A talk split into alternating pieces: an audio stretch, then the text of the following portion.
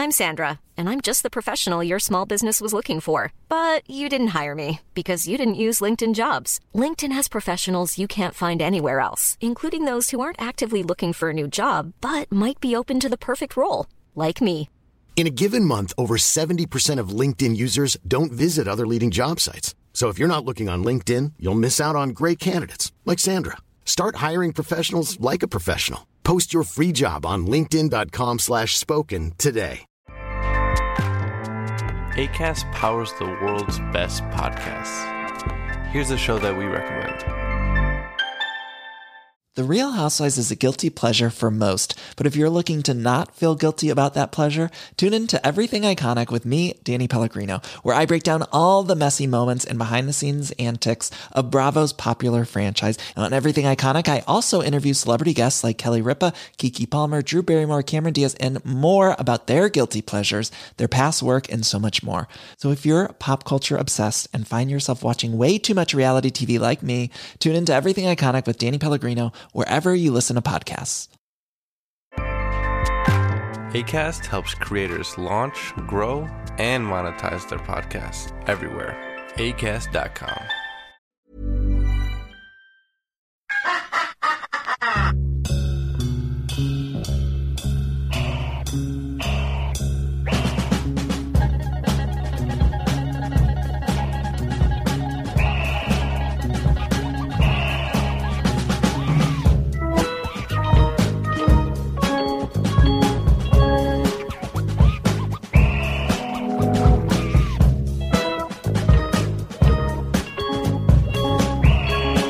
Hey, everybody, welcome back. It's that time again. It's time for the seventh inning stretch. Uh, we've kind of had a little bit of a hiatus this season, but we're back to discuss a, bit, a little bit of National League Baseball and get ourselves caught up. We have a lot of catching up to do. Um, as always, I'm your host, Armando Angulo, and as always, I have my co host with me, Mr. Justin Wells. Uh, this season hasn't been the best for Justin so far, but we're going to talk about it anyway. Justin, how you doing, bud? I'm I'm, I'm doing all right. Um, I, I believe that as of right now, I, I'm currently out injured, just like the rest of the Mets. Oh yeah, what's going on, man?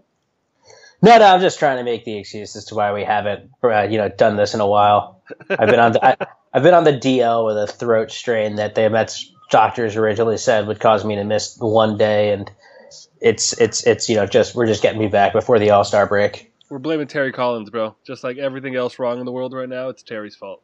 I mean, I blame him for almost everything. you've, you've seen that. You've heard me do it. Like, I blame him for a lot of things.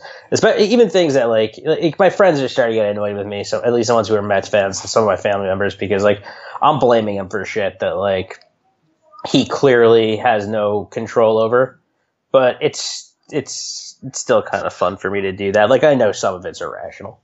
He's Yeah. just, he should, he should still be fired. He's the yeah, he's the one piece that's got to go, man. It's got to change, absolutely. Uh, but we're gonna talk about National League, like we said, man. Uh, I'm sure we'll come back next week and discuss the American League. I think we're gonna get a little bit of momentum here today and get on a roll and get back on it. Um, the National League, man, it's been interesting. Uh, the National League West has been, you know, a revelation from what it was last season and for the last couple years. We see the Rockies playing really good baseball. We see the Diamondbacks being probably what they expected to be when they spent all this money. Um, and and we're seeing the, you know the National League East. We're seeing some so a lot of shuffle. We're seeing the Mets struggle in the Central. We're seeing the Brewers surprising a lot of people. The Cubs are bad, but they're still only one game out. What are your thoughts so far, man, on these you know just surprises going on this year?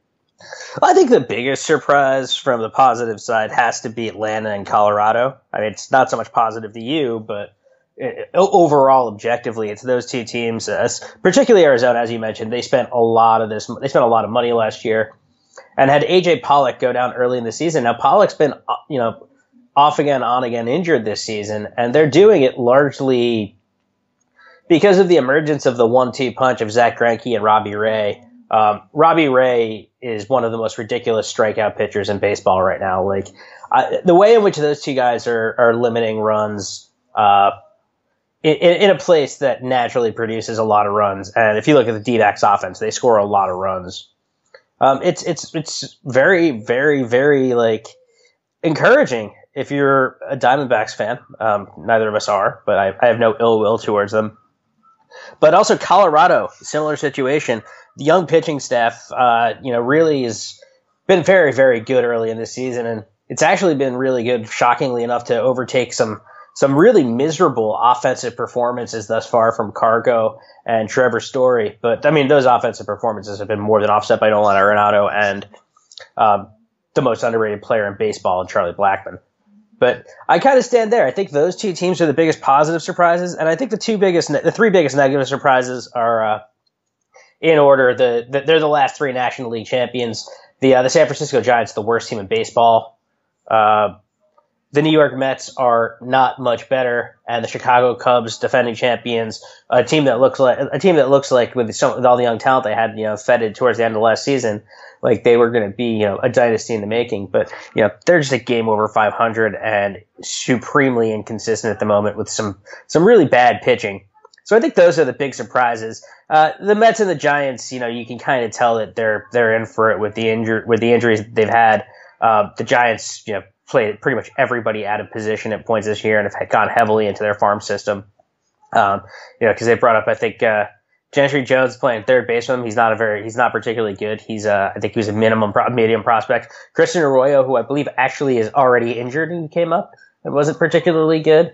And then, uh, they've had, you know, they've had, uh, Eduardo Nunez playing in the outfield. He's a third baseman. And then, of course, the, there's the two big injuries to pitchers on those two teams. Uh, they're horses. The the matchup in the National League wildcard game last year, Noah Syndergaard and Madison Bumgarner, both long term injuries. So you could say that for all three of those teams, that it's been surprisingly bad. The Cubs are in striking distance of the playoffs, but it's the Giants and the Mets are really they're they're they're they're without a they're without a, a rudder at the moment. How much selling do you expect to see those two teams make, um, or, or do? I know that uh, you know the Giants. The, they have some bad years, not as bad as this one, you know what I mean? But every other year type thing. And the Giants really they, they have Edinson Volquez. They have some pieces that could be interesting down the deadline, as well as the Mets. I mean, you guys have some pieces. Uh, how far do you, how much do you guys think you guys are going to sell? And then the Giants as well. Do you think you guys are going to be like full blown sellers, maybe a piece here or there, or do you guys think that you guys can keep some of this together going forward for next season? Let's start. Let's start with the Giants. I think that the Giants need to sell pretty much everything that isn't nailed down right now. Like I think that they need to move something that's going to get them a lot of value back to rebuild some of the farm system. If you look at the Giants since the end, uh, since last year at the All Star break, they are significantly below 500. They were terrible down the stretch last year too.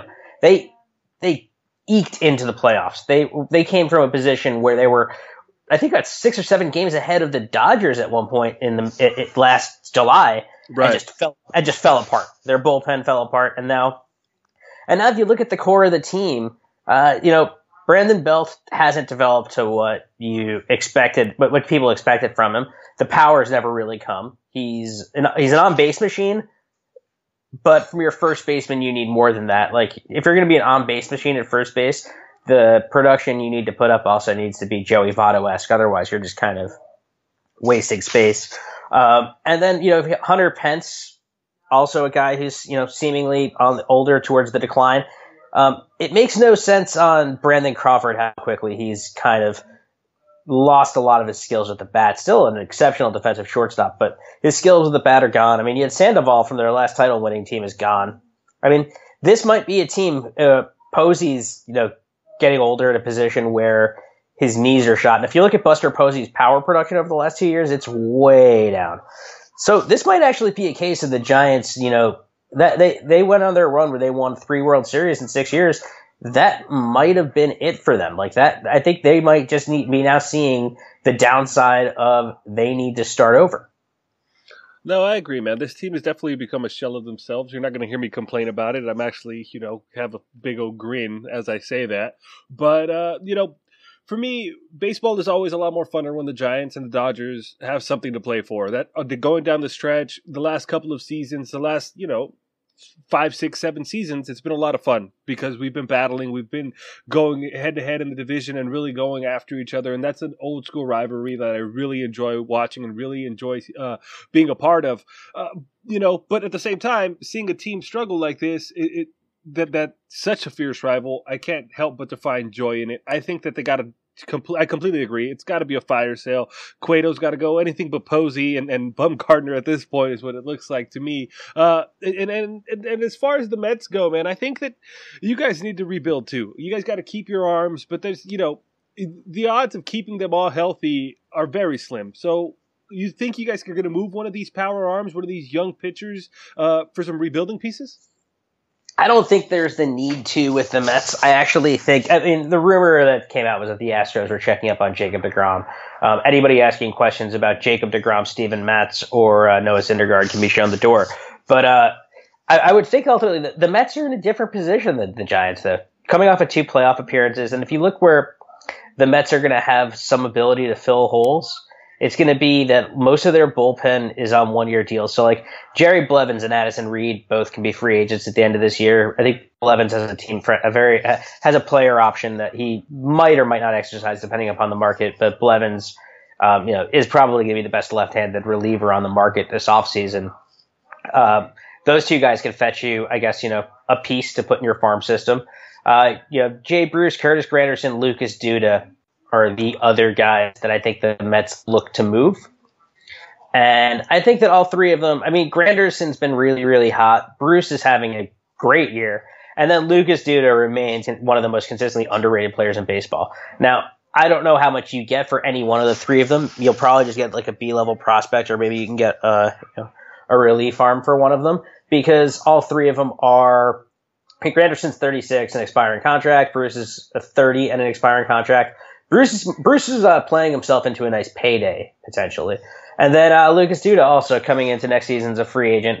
And then the also the other thing too is the Mets coming off the books next year are going to have Neil Walker's off the books. They're going to have Jose Reyes off the books. Thank God. Needs to be DFA'd next week. Um, Asdrubal Cabrera, Asdrubal Cabrera coming off the books. Travis d'Arnaud, they can potentially non-tender. So the Mets have a shot to actually start over and get more athletic and get better defensively and fix some of the things that have, that have hurt them from position players, especially with – um, having Dom Smith on the horizon at first base, who you know he's one of Keith Law's top 100 prospects, hitting 330 in AAA, and Amed Rosario, who's rated by many as the best prospect in baseball, is destroying AAA, and he'll probably be up at some point in the relatively near future to take over shortstop full time. So the Mets next year could be entering into a situation where they still have Michael Conforto, Yoenis Cespedes, and Med Rosario, and you know a first baseman. That first baseman might be Dom Smith. That first baseman potentially could be Lucas Duda. I wouldn't be shocked to see him come back. Um, and that's four huge, good pieces to to build an off to build a lineup around. And they're gonna have a lot of money coming off the book, so they should be in a position to spend something. But it's the Mets, so I, I, you know, I don't expect them to to spend a lot because they don't have a lot. But I think the Mets have a good shot at a potential you know rebuild that could go that could be pretty quick, but they will need to invest in some inning innings some innings eating arms, and they're going to need to just make sure they get better uh, pitching depth because the plan fell apart without it this year. Yeah, no, we saw that uh, be quite evident. But I, I agree. I, I, think you guys are in much better position than the Giants are. You guys are a younger team. You guys have, uh, you know, a little bit deeper of a farm system, and you have some quality players that are on the on the horizon. Uh, before we move on to the positive teams here, I want to talk about the Cubs, and and they have the most recent news, I guess, today breaking Miguel Montero getting DFA'd because he opened his mouth. Uh, what are your thoughts on that in general? Uh, do you think that's right of the Cubs? I mean, ultimately, I get it. Like he's not a star player. He's talking bad about you know the staff. It looks bad. There's turmoil in the club. That They, you know, they're not in the best position right now, so it's easy to DFA him, uh, especially when you have Contreras back there and stuff. But I am of the opinion that that's not necessarily right. I mean, you can pull the player in, have a conversation with him, like, "Hey, man, you don't do that. I get it. He's not a rookie and he's a veteran and he should know better." But ultimately, what does this really say? That like these players can't really have an opinion or can't raise concerns. I understand that maybe the media is not the best way to do it, but I, I don't know, bro. I, I think that this is it's just bad. It's just it looks bad or it feels bad for me on the Cubs' point of view. Oh, it looks terrible. I mean, you got to think of it this way. Arrieta it hasn't been exactly the easiest guy to deal with lately, or in the last two years. And Montero catches him a lot. And one of the things that's been an issue with Arrieta is that throughout his career that's only really kind of resurfaced in the last, you know, since the middle of last season is that he gets stolen on because he's slow to the plate. When you're not allowed base runners, that all uh, that all goes away. But when you're getting run on because you're slow to the plate, and there's a lot of good pitchers who have this issue. Some of them are just not. Some of them are just not as used to keeping runners on base, and that's what's happened to Arrieta. And Montero pointed that out. And one of the things that a lot of people will sit there and say is, you know, you, you steal bases on a pitcher or you steal bases on a catcher or you steal bases on the both of them. The reality is, I think most of the time it's how slow you are to the plate. I mean, that's why you keep throwing over to first. That's why you keep throwing over to bases to keep guys close. Most bases are stolen on the pitcher. So Montero has a point. Now, I think there's obviously always a better way to criticize someone, but don't you have Joe Maddon in that locker room just because of the fact that he is better at handling these situations by th- than anybody else in baseball. That's why you paid the big the big bucks to go get him. It wasn't how he managed the bullpen in last October. I can tell you that much. No, I agree, man. And it just seems to me it just sets bad precedent. Like you can't speak up, you can't do what you have to do. And granted, I mean, at a certain point, Miguel Montero got tired of people talking shit about his inability to throw runners out. Like, you know, because finger does get pointed at Montero as well. And I think ultimately what he's trying to say is it's a 50-50 street. And if the pitcher's not doing, or it's a 50-50 with the pitcher. And if he's not doing his part, then there's only so much he can do. But maybe it came out wrong. Maybe there was lost in translation. Either way, bro, I think it's a bad look for the Cubs. I think, uh, obviously he's not a player that they necessarily need or anything, but it's just not. I mean, not, he's a backup catcher. Right, exactly. And that's that's what makes this possible. Because if this was a star outfielder or a corner infielder with some pop, this conversation wouldn't be happening because nobody would be getting designated for assignment at that point. No, absolutely. And the other thing you got to think about with Montero, and it's where you know it, it's very tarnished because his reputation is as an offensive catcher, or at least it was until I mean, if you look at his numbers over the last few years, he's played mostly in platoons, but he's a guy who's been a he's a guy who when he was in his prime with Arizona uh, popped out between 15 and you know 15 and 18 home runs and drove in 75 to 80 runs 75 to 85 runs in limited opportunity. So he, he has been a solid producer for a guy who's not a full-time catcher and is he a good defender he's he's his reputation has never been as a very good defender there's a reason the cubs were carrying three catchers down the stretch last year and why you know david ross came into came into games specifically to to handle later situations for this team because neither of the you know neither of the regular catchers are particularly great. But uh, you got to look at the Cubs pitchers. Kyle Hendrick very slow to the plate. Jake Arrieta pretty slow to the plate. Jon Lester won't throw to first base. He's a head case, bro. Like Jon Lester won't throw to first base. There, you can't like anybody. First, any anybody who gets blamed for getting caught stealing on Jon Lester, like it, it, it, like if you if you don't give a catcher credit for getting a stolen base for for catching a guy stealing with Jon Lester on the mound, then like you don't basically understand how defensive catching works in baseball. You're a catcher, you know this. No, I understand completely. And that's why I think it's a little bit harsh on Montero. I think at a certain point he has the right to speak up. I know ultimately it wasn't the best way to go about it, and there might have been again lost in translation, something or the other. I just think it wasn't handled properly. You could sit the guy, you could bench him, you could fine him, you could do a lot of things. Uh, designating him for assignment is a, a bit harsh, in my opinion. It just it just sets a bad precedent for that clubhouse and for everything else. But anyway, man, we can move on from that and, and let's start getting into some of these positives. Um, the Dodgers are really good again. Um, I guess that doesn't surprise anybody. Uh, the Brewers are playing a lot of good baseball, which is something that probably neither one of us expected. And uh, the Braves, the Braves and Marlins are competing in the National League East. I mean, they're ten games out, eight and a half. I would say games, anybody's competing in the National League East. But I mean, it, it, for for what we expected out of them, you got to give them credit, bro. Oh, absolutely. No, I mean, give them credit. I thought I the understand Braves, what you're saying. I understand. I thought the Braves. I thought the Braves would be. I thought the Braves would be about 15 games adrift of the Mets and Nationals at this point of the season coming in, and I thought that the Marlins would be someplace around like six or seven games adrift of the two teams. Both the Nationals and the uh, and the Braves have really beaten up on the Mets this year. Although the Mets did take the last, you know, three out of the last four that the uh, the Braves and the Mets played. Both those teams have feasted on the Mets this year, and it was supposed to be the other way around. Uh, they're both both every single team in the division is laying waste to Philadelphia, which is certainly helping the Marlins and the Braves. And the Marlins had a terrible streak early in the season, which they've righted, which they've just about turned around to being. I think they're six un, six under 500 entering play today. Um, the Braves, I think, are just two or three under 500. The problem is for everybody in the East except for the Nationals, they're none of none of them are making the playoffs. Right, right. I mean, uh, those those spots are, are going to go to the West. Uh, it looks like at this moment both wild card spots are going to end up in the West. Uh, so yeah, no, no, no. I, I, mean, I agree with you. The Braves are completely catching me, caught me off guard. I really expected them to be bottom dwellers with the Phillies and battling out for last place of the East, but it's really, you know, and doing without Fre- doing it with Freddie Freeman hurt. Yeah, for a lot of the season. Matt and, uh, Adams has been great. Yes, yes, yes. Yeah, and, and who would have ever expected Matt Adams to have been great when you saw him in St. Louis? Like it's just they're making do with what they have and they're doing pretty well. Uh, but ultimately, they're going to fizzle out. I think, just like you know, a lot of these teams, the Brewers, the Brewers, for example, they're doing really good. They they got some sluggers, they got some players, but the Cubs are right on their heels. A terrible Cub team, and they're you know they would be the first to tell you they're playing terrible baseball, and and, and yet they're only a game out, man. So for me, I'm really concerned about the Brewers and if they're going to be able to, to to to keep this going for the entirety of the season. It's interesting about the Brewers has been that the pitching hasn't been particularly great. They just hit because, uh, you know, they have a lot of guys in that lineup with a lot of power. Um, Marcus Thames has completely come back to earth, though.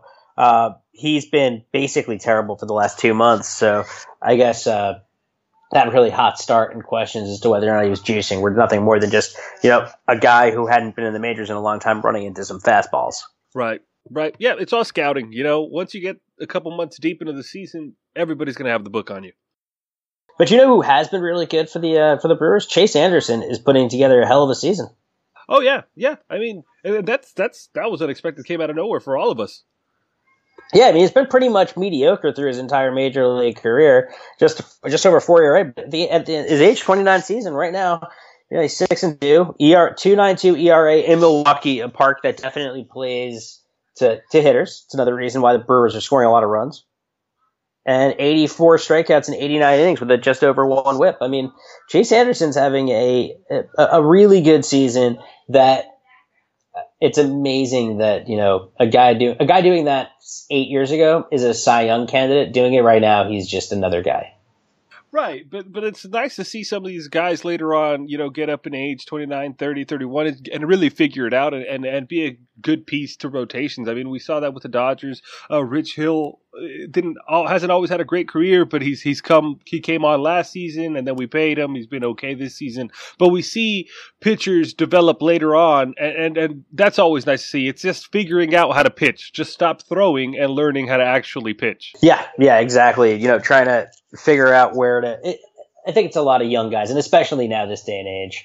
And I know it's just said all the time, so it's not pretty reductive. But there's too much of a, attention on the uh, on the home run from hitters, which is leading to too much attention on the strikeout from pitchers, and it's causing pitchers to uh, you know focus on striking a lot of guys out. That's why they're uh, walking more players, and uh, that's why home runs are that's why home runs are getting hit.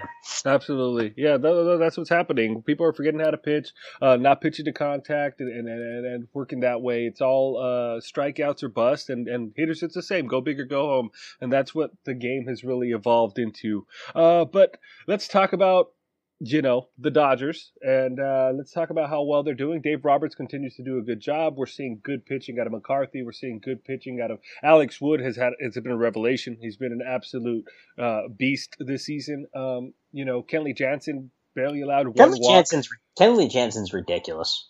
Yeah, yeah. No, uh, look, bro. A couple days ago, we were playing. Uh, we, we were playing the Rockies, and and you know we're down five nothing in that game. We go and, and, we come back. We get the lead. Long story long, bro. We got five earned runs out of four wild pitches, and then Kelly yeah. came up and roped a double because nobody expected him to come up to hit. And it's like, well, the game's yours, big fella. He goes out there, ropes an RBI double. I mean, this team is just ridiculous right now. It seems everything they do can't go wrong. They got the Midas touch, and everything's turning into gold right now. Uh, we see young players developing. Joc Pederson has gotten better, cut the strikeouts down, getting healthier. Um, and, and, we're seeing the emergence of Cody Bellinger, who, who the emergence of Cody Bellinger. That's the piece. That's the piece that's amazing to me. This guy. I mean, so I've I've gotten to in in the you know this season thus far see both Cody Gel- both Cody Bellinger and uh, and Aaron Judge play, and I got to see Cody Bellinger look completely overmatched because Max Scherzer struck out 14 Dodgers that night. But that's just because Max Scherzer is Max Scherzer. And then I got to see Aaron Judge hit a ball like extremely far. And the one thing I noticed is if you want to talk about like the, the all or nothing swings, Judge doesn't really have one. He's just big and powerful. Bellinger's got an all or nothing swing, and it's so much fun to watch. Yeah, Bellinger's one of those guys. I've, I've, I've, actually, when he first came up, I was concerned about him because his swing is so long and it's it's all or nothing, like you said. And for me, it's like, okay, eventually they're going to figure this kid out. You know, 21, 22, he's going to see some junk. He's going to come up here. They're going to pound him inside one way or another. The thing I'm noticing is he's making the adjustments that you see veterans make. He's moving off the plate a little bit when he's getting worked inside. He he is adjusting his swing to, to, to the off speed pitches. He's seeing first pitch fastballs and he's jumping all over him. He's showing maturity as a hitter and hitting in the heart of this Dodger lineup and actually playing a very solid defense, whether it be the outfield, the corner outfield positions, or even first base covering for Adrian Gonzalez. Who would have thought that Adrian Gonzalez could have been a piece that was missing for the Dodgers for so long, and we haven't skipped a beat? I mean, you would also think that the Dodgers would be where they are with Corey Seager playing, you know, decently, but not. But Corey Seager has been like the fifth or sixth best base shortstop in baseball this year. Whereas, you know, you would have thought if the Dodgers were gonna be as good as they are, which is 52 and 28. They're really good. They're the best team in the National League at the moment. But uh, if you would, I mean, also nine and one in their last ten, you would also thought that uh, Seager would be putting up numbers that are just absurd, and he's been. I mean, I think he, I think he comes back tonight or tomorrow from a from a short term hamstring injury, but he's been kind of pedestrian. He's been good.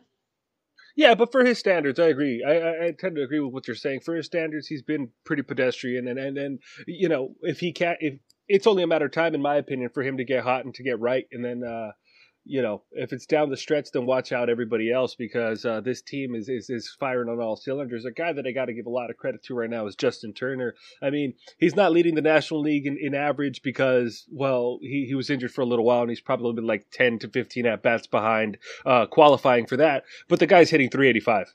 Um, yeah, yeah. Uh, you know, last great. time last time I checked the calendar, it's about to be July, and the guy is hitting uh, 385 uh, on base percentage of 469. That's just unreal. That's a made up uh, video game statistics right there, my friend. Well, I mean, it, it, just perfectly fits that Justin Turner is as good as he is, and Daniel Murphy is as good as he is because God hates me. But uh, oh, it'll be all right, bud. No, I mean Turner Turner's the one I'm less damaged about because he was a 29 year old journeyman at that point in time. Nobody believed in him, man. Nobody believed in him. Somehow, somehow, somehow he's become. Over the last three seasons, he went from being, you know, like, well, there's something to this guy to this guy's giving you some, you know, some elite third base production. To, holy shit, what is this guy on? No, yeah, it must be that home cooking, man. Back in L.A., you know. Yeah, he's he's a Southern California guy, right? Yeah, born in Long Beach, man. Actually, went to Fullerton and stuff. Yeah, that's what I thought. I mean, he's uh, but he is also apparently every place he's gone been a really good clubhouse guy. Right, right. Like he's kind of a leader and a glue guy. That's incredibly evident for us. Uh, just the joy that the guys get uh, being around him. You see it out there. Uh, I think honestly, him. He's the pie guy. He's the pie guy. That's right. That's right. Everybody needs a pie guy, and he's the pie guy. He is the pie guy.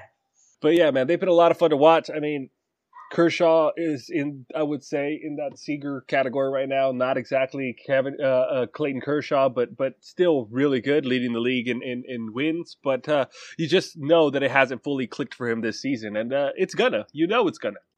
Yeah. So very rarely can we say that Clayton Kershaw hasn't been the best pitcher in the National League, but this season he's not been the best pitcher in the National League. Right. Right. I 100% agree. I still think that Max Scherzer is not nearly as good as Clayton Kershaw. Um, you know, just a just a thought. And I mean, we're talking about Clayton Kershaw's down year. He's 11 and two, the 2.47 ERA. Um, you know, he's still you know doing uh still doing ridiculous work. Hasn't completed a game yet this year though. I mean, I'm just a little bit annoyed because of the fact that the uh, the Mets went out, homered off of him four times, scored six runs against him, and still lost. Like if you beat if, if you if you hit Kershaw like that, you should still you should win. That's just been the kind of year it's been for me. and the kind of year it's been for us, to be honest, man. Like no matter what this team has come up against, whether they're they're down late, they're down early, uh, they just they, they, they scratch claw and fight back. I've not seen a team like this in a long time here in LA. I know we've seen some quality baseball teams, especially these last decade or so, consistently fighting for the for for uh, you know getting into the LCS and, and winning the division and stuff like that. But never have I seen a team uh, in a long time with this much grit out here in LA. Yeah, no, they're they're they're really good. I mean, I think it, you know, it's it's going to come down to I think the Dodgers and the Nationals. I really do. Uh, the Nationals, we haven't really spoken about them much yet. So let's, I guess now is as good a time as ever to get there because we were talking about Kershaw. Let's go to Scherzer. Um, Scherzer, I, I, know I've said this a few times before. His fuck you mode is so much better than anybody else's in baseball. This year, been no different. Uh, somehow, with a 2.06 ERA, he has managed to lose five games, which just shows you that the Nats just, for some reason, don't like giving him run support. But the amazing thing to me is 113, it 113 and two thirds uh, coming into today, 151 strikeouts over that time. Yeah, man, he's ridiculous. I mean, we got to see it, like you said, in the flesh, and it was just you and me were both just amazed at how how dominant he was, how how how he was making these professional quality hitters, you know, kid like Cody Bellinger, lightning in a bottle, just looking like he out of his league. It was just it, it's amazing to see, like you said, Max Scherzer's "fuck you" mode is above and beyond anything we've seen in a long time uh, on the mound. Yeah, and even he's still in his prime. Hasn't really ever been injured. I mean, this is a guy who he looks like he might be I mean, he looks like it's him and Kershaw is going to be the fun argument over the next, of course, the next few seasons. apologies to some guys that I really like in Degrom and Syndergaard. Apologies to to Bumgarner. But if you're talking about that National League heavyweight fight right now, you're talking about Kershaw, Kershaw and Scherzer. Absolutely, man, and, and that's you know they got other things going for him. Bryce Harper is Bryce Harper.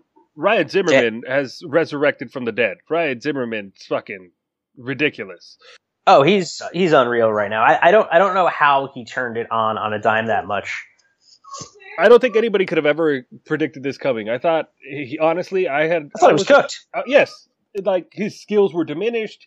He wasn't going to be able to stay healthy uh, as a third baseman. He's been playing a lot of first base, and it's just it's it's just done. It's just what you do to run down his contract and get him out the door. But man, Ryan Zimmerman just kudos to him, man. Crushing it, just doing doing the damn thing, and nobody really expected that. Comeback player of the year by far, hands down. Comeback player. I mean, this is the best year he's had since 2010. There you go. There you go. Yeah. Test him right now. Arguably 2012. Arguably 2012. You can say 2012 he put up a 25 and 95 with a triple slash of 282, 346, 478. For, um, but this year he's 340, 382, 637. Now, the one thing I wonder is because he's just not walking, and he's he's never like he's always been a guy who has walked. Is there a massive slump in the second half of the season that brings him back down to a more reasonable facsimile of Earth? Like he's not going to get down to where he was last year, where he hit 15 homers, 40, drove in 46, and hit 218. But I, you got to figure with Zimmerman, there's going to be some correction. Um, I, I, don't think there's going to be any correction though with a guy like uh, Daniel Murphy or a guy like Bryce Harper or a guy like Anthony Rendon, who are all three players who you know have been basically Rendon's been on fire for since for the past eight weeks, and he always once he he always has like a switch point where once it gets turned on, he really really starts hitting. And Rendon's another guy who's a very underrated player. Yeah, man, he's one of four or five guys in this lineup with double digit home runs, approaching if not surpassing 50 RBIs. That they are sharing the wealth, hitting really, close to 300. Yes, they are spreading it in that lineup, and and and that's that's that's what you that's what you want as a manager. You want to be able to rely on a on a group of guys, not one guy because he gets cold, the team goes to shit. This team has four or five quality bats in this lineup that uh, are taking the game over right now. Yeah, now the amazing part about it too is you would have thought that if this team was going to have a catalyst from anywhere, they'd get it from the top of the order that they acquired, the top of the order between you know the Adam Eaton trade. Uh, Eaton was supposed to be their number two hitter, and uh, and Trea Turner. Turner hasn't been particular. I mean, Turner's been okay. He's been he's been very good at short, but he hasn't been particularly you know setting the letting the world on fire, setting the base pass on fire like everybody else thought he would. Now once he gets on base, I think he's the fastest guy in baseball. But um, he hasn't been particularly great. And then Adam Eaton, I mean, he tore up his knee. He tore up his AC, his ACL and his blew out his knee in April, and they haven't seen him since then. So it's those two that you know they don't have him. They've they've been they don't have him. Turner has been injured at one point this season, hasn't been great. They don't have him firing on all cylinders. In the case of Eaton, they don't even have him at all. And yet the offense just keeps churning. Yeah, much to your chagrin. Much my chagrin, but then we'll talk. But we can go talk about the piece where I think, obviously, as of this exact moment, the Dodgers have a very market advantage over them. Uh, the Nationals bullpen is a fucking dumpster fire. It is. It is. And that's that's that's I wanted to touch on that actually. I'm glad you brought that up. Because uh, for a team that looks so well built as far as uh, position players one through nine and, and even having, you know, Max Scherzer, you have that ace at the top of your roster. Um, it's really surprising to see them be this bad out of the pen, especially how important and the emphasis that's been put on the bullpen uh, in baseball in general over the last four, five, six years. Yeah, yeah, it makes. Uh, I mean, the other thing that's going to be difficult for them is they're obviously going to be in the market at the deadline for a closer, uh, but they ended up trading away large portions of their uh, of their you know the upper echelons of their minor leagues their minor league system last year to acquire uh, Adam Eaton. So like I mean I think they traded Lucas Giolito and uh, Ren- and uh, can't remember the other guy, but I think it's Reynaldo. Uh, his name is his name's skipping skipping me for a second. I knew it I knew it a while back, but they they gave up a lot to get Eaton. A lot, uh, way too much lot. in my opinion. Way bro. too. They, I mean, Eaton's real. Adam Eaton's really good, but he's really his best value comes defensively in right field. Once you put him in center field, his you know his effect, his efficacy as a defensive player is greatly reduced. He's not better than Trea Turner in center field, and Trea Turner's not a center fielder. No, exactly. But Trea, they're both athletic, but that's basically where it comes to. But neither one of them's a center fielder. Right. Eaton, right fielder, and Eaton got paid as a center. Eaton got paid as a as a center fielder with uh with a for a right fielder skill set. And I mean, if that makes sense, because obviously there's no like there's no position that you want to pay any more or less than any other one. You want to pay production and not a position, and how you how you defend the position is part of that. But Eaton, you know, the, the trade to get him was costly. Now Giolito's actually been crap in the minors, by the way. That's uh that's the that's the trade they made. Uh, it's going to be basically they're going to have to give up more of their. Uh, I mean, they're they're in for a win now. So the idea is this means nothing to them.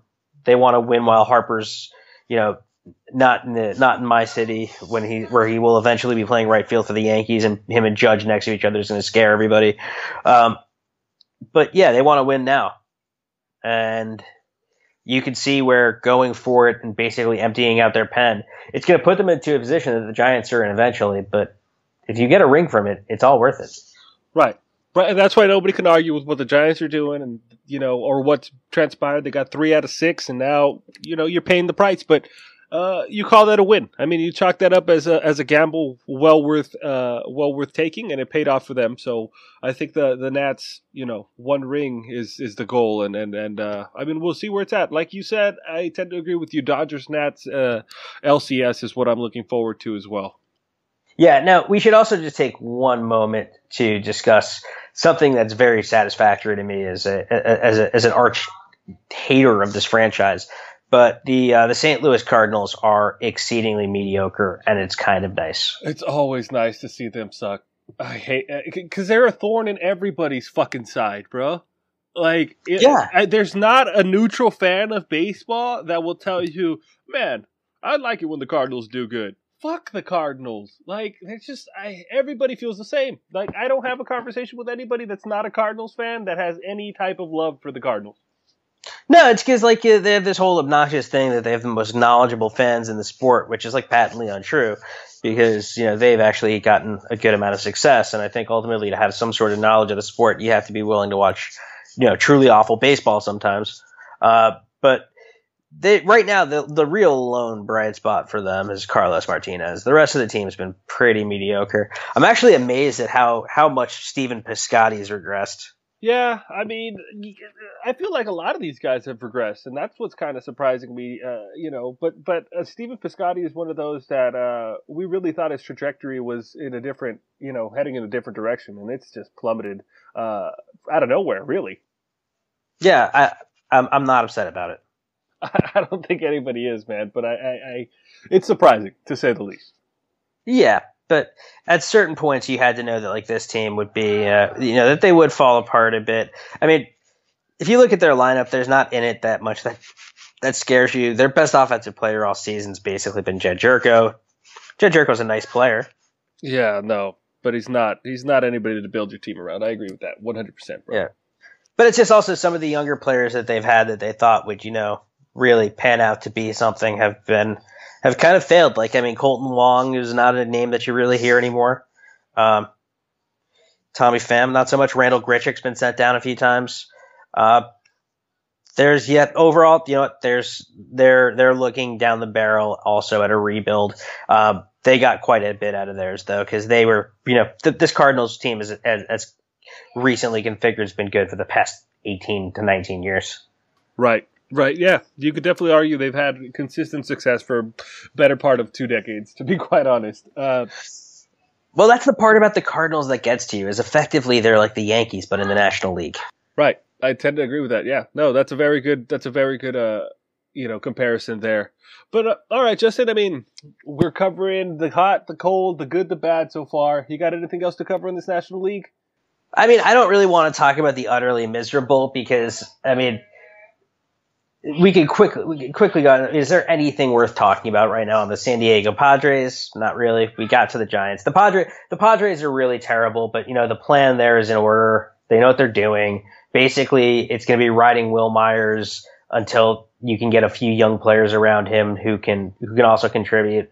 Um, Austin Hedges looks like he might be a part of the solution, except for the fact that he swings at everything and misses. Ryan Schimpf also seems like he might be a part of the solution, only all he does is swing at everything and miss. Like they've just built themselves around a lot of mediocre power hitters. I do like Manuel Margot though. I think he's a nice player.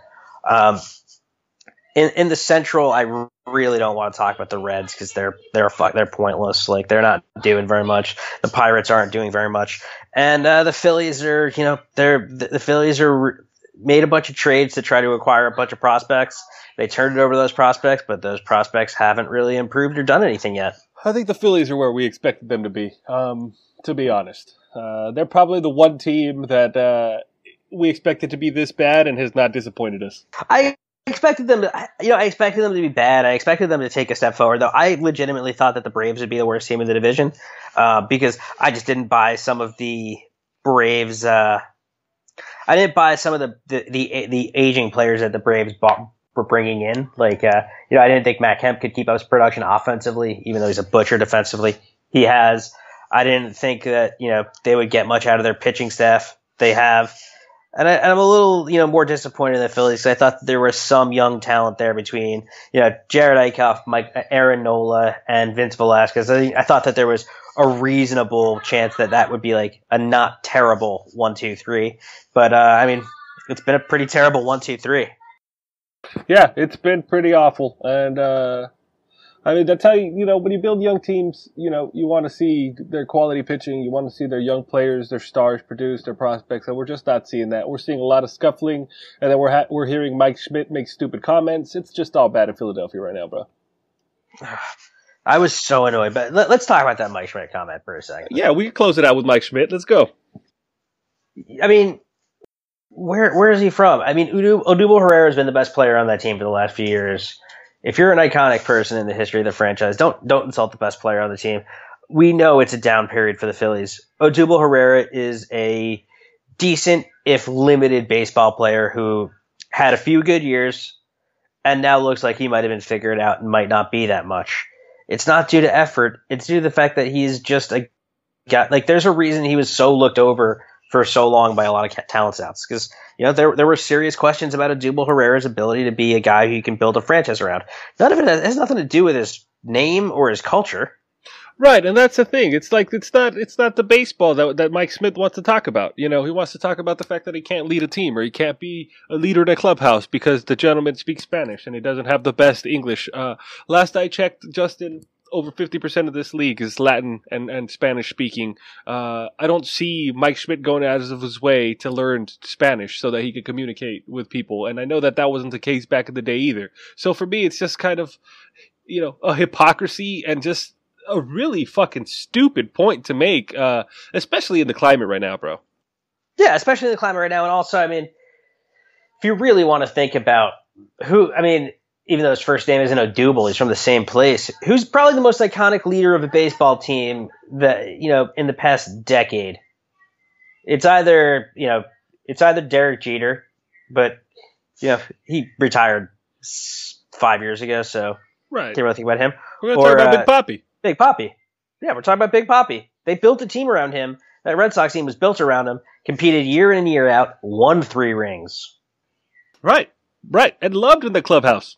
I mean, loved. Yeah, still, still loved every place. I don't. I, I can't think of a single fan base, even Yankee fans, who don't like Big Papi because he's actually kind of likable. Yeah, he's a real dude.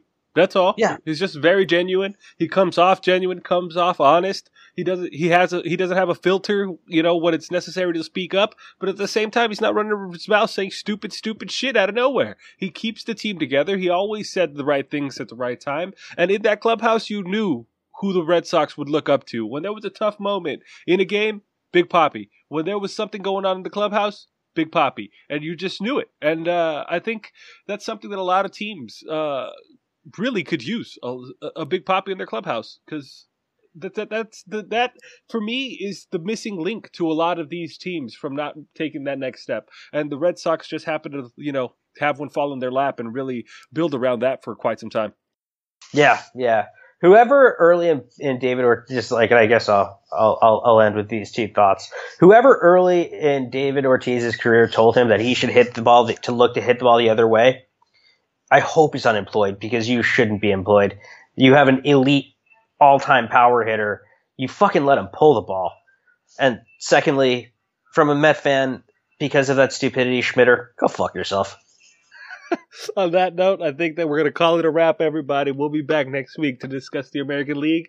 And I second that what Justin said. Schmidt, go fuck yourself. All right, everybody. We'll talk to you guys soon.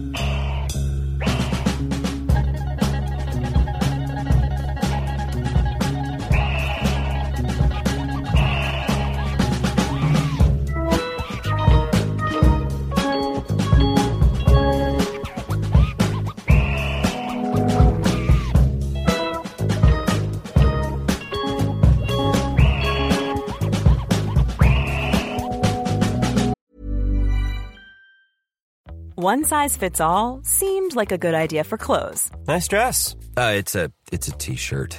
Until you tried it on. Same goes for your healthcare. That's why United Healthcare offers a variety of flexible, budget-friendly coverage for medical, vision, dental, and more. So whether you're between jobs, coming off a parent's plan, or even missed open enrollment, you can find the plan that fits you best. Find out more about United Healthcare coverage at uh1.com. That's uh1.com.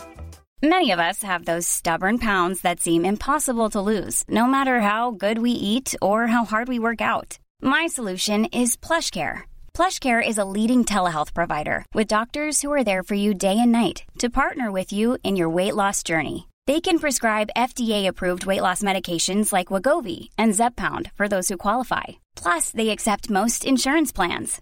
To get started, visit plushcare.com slash weight loss. That's plushcare.com slash weight loss. I'm Sandra, and I'm just the professional your small business was looking for. But you didn't hire me because you didn't use LinkedIn jobs. LinkedIn has professionals you can't find anywhere else, including those who aren't actively looking for a new job, but might be open to the perfect role, like me. In a given month, over 70% of LinkedIn users don't visit other leading job sites. So if you're not looking on LinkedIn, you'll miss out on great candidates like Sandra. Start hiring professionals like a professional. Post your free job on linkedin.com slash spoken today.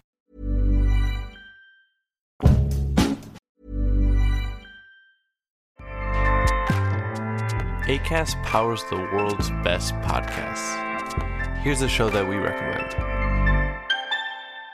The Real Housewives is a guilty pleasure for most, but if you're looking to not feel guilty about that pleasure, tune in to Everything Iconic with me, Danny Pellegrino, where I break down all the messy moments and behind the scenes antics of Bravo's popular franchise. And on Everything Iconic, I also interview celebrity guests like Kelly Ripa, Keke Palmer, Drew Barrymore, Cameron Diaz, and more about their guilty pleasures, their past work, and so much more.